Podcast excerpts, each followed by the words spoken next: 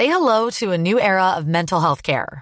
Cerebral is here to help you achieve your mental wellness goals with professional therapy and medication management support. 100% online.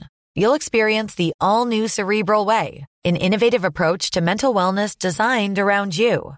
You'll get a personalized treatment plan from a therapist, prescriber, or both in a safe and judgment free space. Your cerebral therapist or prescriber will outline a customized plan with clear milestones along the way so you can get to feeling your best. With Cerebral, you're not alone in your mental health journey. We're here to empower you to live a fulfilling life. So take that first step towards a brighter future and sign up today at cerebral.com slash podcast and use code ACasts to get 15% off your first month. Offer only valid on monthly plans. Other exclusions may apply. Offer ends July 31st, 2024. See site for details.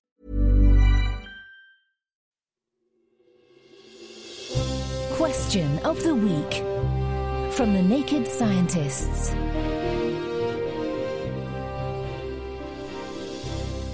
Hello, I'm Phil Sansom, and this week we're going nuclear on this question from Steve. With the advent of fusion power apparently being only 20 years away, how much do we expect to get out of this energy wise for what we put in? Is it twice as much out or a thousand times as much out? And is it also true that nobody has managed to get out more than they put in to date? Fusion power is nuclear power, but not the kind you're thinking of, the type from Chernobyl and Fukushima. That type is fission, where the nucleus of an atom gets split into two smaller nuclei, whereas Steve is talking about fusion. That's two nuclei combining to form one.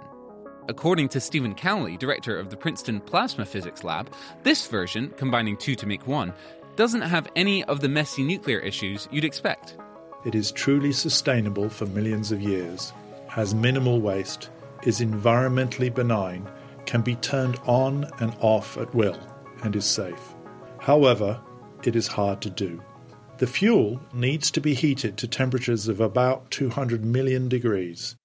This is the big challenge. Fusion just takes so much energy, but it's such a tempting target to aim for because, in theory, it provides a ton of power. The record for fusion output is held by the Joint European Torus, JET, where 16 million watts of fusion power was generated. However, to sustain the reaction, 24 million watts of heating power was injected into the fuel. So, yes, it's true that to date we've never got more power out of fusion than we've put in. But Steven Cowley is working on a scientific mega project called the International Thermonuclear Experimental Reactor, or ITER. The goal of the fusion experiment ITER, being built in southern France, is to produce at least 10 times as much fusion energy as the energy that goes into the fuel. It'll do this partly thanks to a myriad of technical achievements, and partly thanks to being twice as big as any fusion reactor before. However, there is a technical point here. While ITER should generate more heat power than it uses, this doesn't translate necessarily to electrical power, which ITER still may use more of than it makes, as Evan AU pointed out on our forum. That doesn't stop Steven from being optimistic. ITER will be followed by commercial fusion electricity generating plants that will be totally self sufficient. Fusion power has been anticipated for many, many years, but now we can see the light at the end of the tunnel. In the meantime, we may as well take advantage of the handy dandy fusion reactor just a few billion meters away and invest in a little solar power. Thanks to Steve and Steven for asking and answering, respectively. Next week's question, meanwhile, comes from John. I just purchased some dart frogs which need to live in high humidity conditions. In order to attain this, we basically sealed off the terrariums. The question is whether a really sealed terrarium could provide enough oxygen for the frogs through plant photosynthesis. Can you help us out with John's pet peeve? Join the discussion on our forum, that's nakedscientists.com slash forum, or if you have a question you'd like us to answer, email chris at nakedscientists.com, use the web form nakedscientists.com slash question, or find us on Twitter or Facebook. That's it, until next time, goodbye!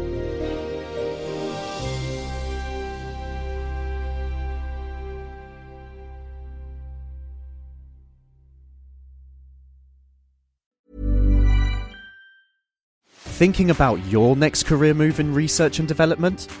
Then it's time to make your move to the UK. The nation that's investing 20 billion pounds in R&D over the next 2 years.